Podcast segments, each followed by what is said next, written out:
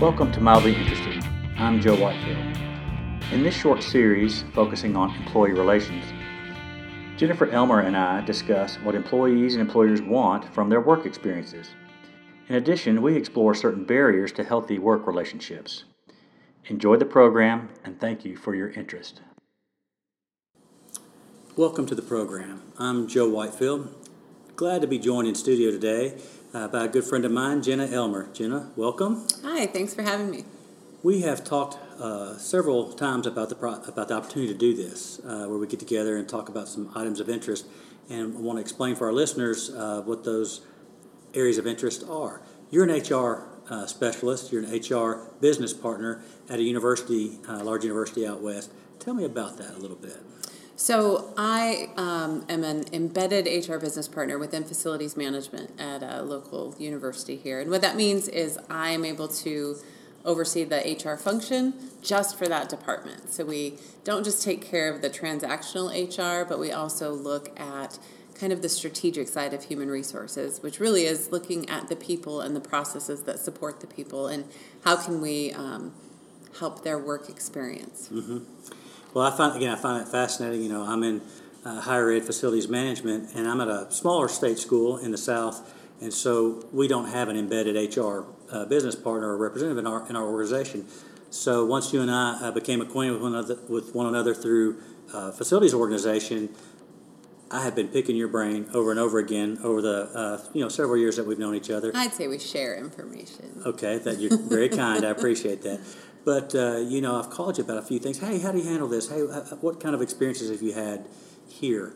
And you've been very kind and sent me presentations and sent me advice and guidance and uh, things like that. So, uh, so to me, it's just been a natural that we might get together and talk about some of those things uh, and, and, and, get some of those things sort of down. Um, and recorded. Record and, one of our conversations. Yeah, yeah. right. Because uh, I think it's obviously been beneficial to me.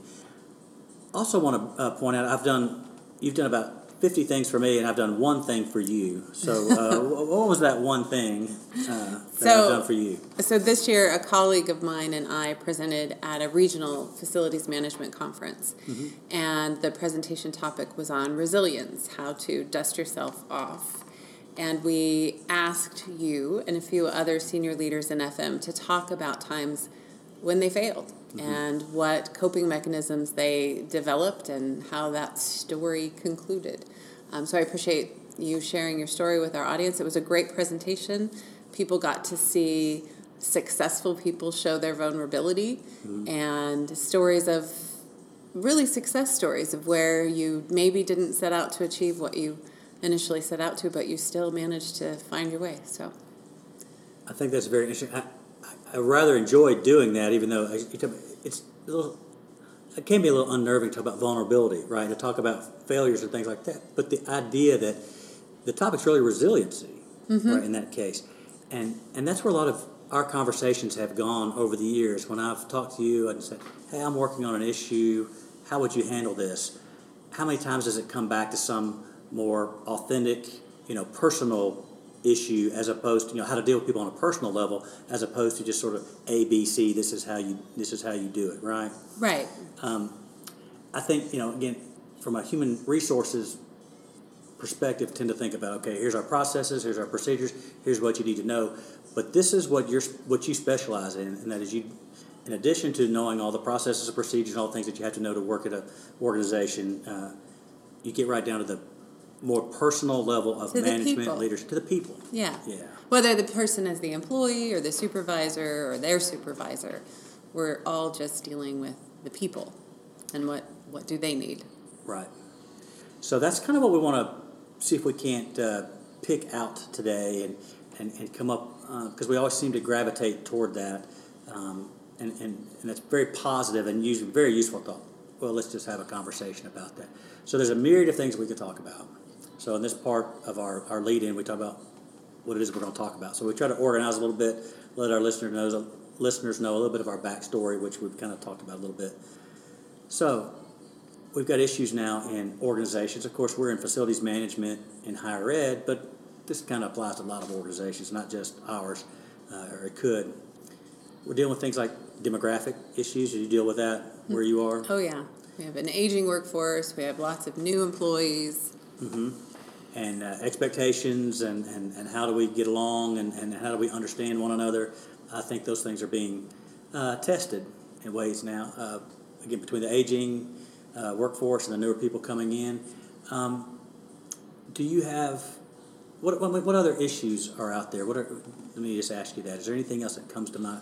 It's easy to talk about demographics and the old and the young, but uh, what You else know- is happening? I think how do you keep a, a workforce motivated and engaged is an important topic. Yes. Um, retention, which plays into engagement, but a lot of just the soft skills that we need to be looking at. Um, where we train people how to, in facilities management, you know, maybe use their tools related to their tool belt, but what are the emotional tools that they need to bring to the workforce to be successful with each other or be successful with their customers?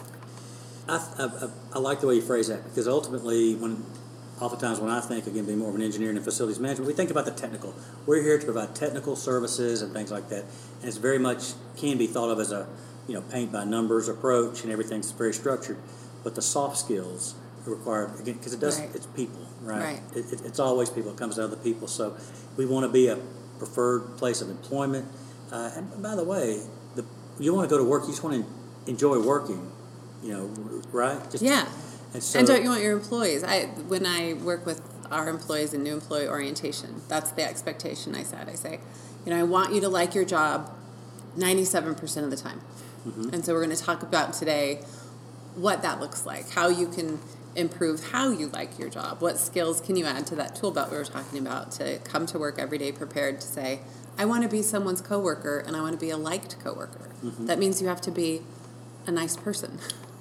Wow. Okay. Now you're now you're going to really challenge me. so as we move forward here and think about this, we were talking off air about this, and I thought a lot about initially thought about things like productivity, efficiency, you know, metrics, you know, KPIs, and all those types of things, right? Key performance indicators. But the more you and I started talking about the nature of the employee employer relationship, all of a sudden we were uh, using words like caring, empathy, vulnerability, and humility. So that's your strong point, right? So this is why I brought you here is to help me with that stuff, okay? Because but but, but it, it, it kind of continues to sort of circle around to that, right? Right. I- I mean, and really what I think we're talking about is that relationship. And in any good relationship, you really just have to be present for yourself and for the other party of the relationship. So the employer and the employee both have to be able to communicate.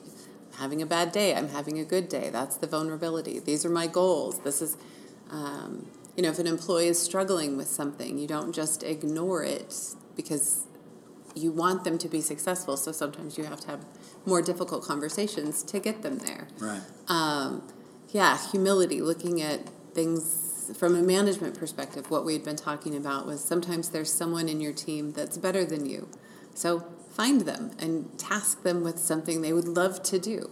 That's a that's a great leadership quality is to say, I'll help you achieve this goal. So Well, because uh, I think that's what we want to do. We want to explore those in a little bit more depth, okay? Because ultimately, the more we talk, the more I realize it. You know, it's not just the what we're going to do, but why we do it, and the importance and, and the purpose behind all that. And so these things that we're talking about, that you're talking about, you know, really draw draw out a lot of that personal connection that's really ultimately required to have any meaningful relationship, even professionally. I mean, you don't always think of those things in a professional setting, but it turns out that again, it comes down to the people, right?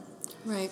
So, what we hope to do in another episode or two is to um, we're going to borrow on Jenna's experience again, the types of things that she's uh, helped me with in the past, and we'll try to draw that out, and we're going to uh, address some of these issues on a little bit of a personal level, a personal professional level. Again, we're going to talk about that employee employer relationship, but we're, let's talk a bit more the nature of that. And uh, so, even though we're calling this employee relations or something to that effect, that's where we're going to try to try to look a little deeper into that. So that's our goal in the up- upcoming episodes, uh, maybe one, maybe two, and see what we can uh, draw on with that. So does that sound reasonable? Sounds good. Okay. Uh, st- stick around if you're interested to go further with us. I appreciate it.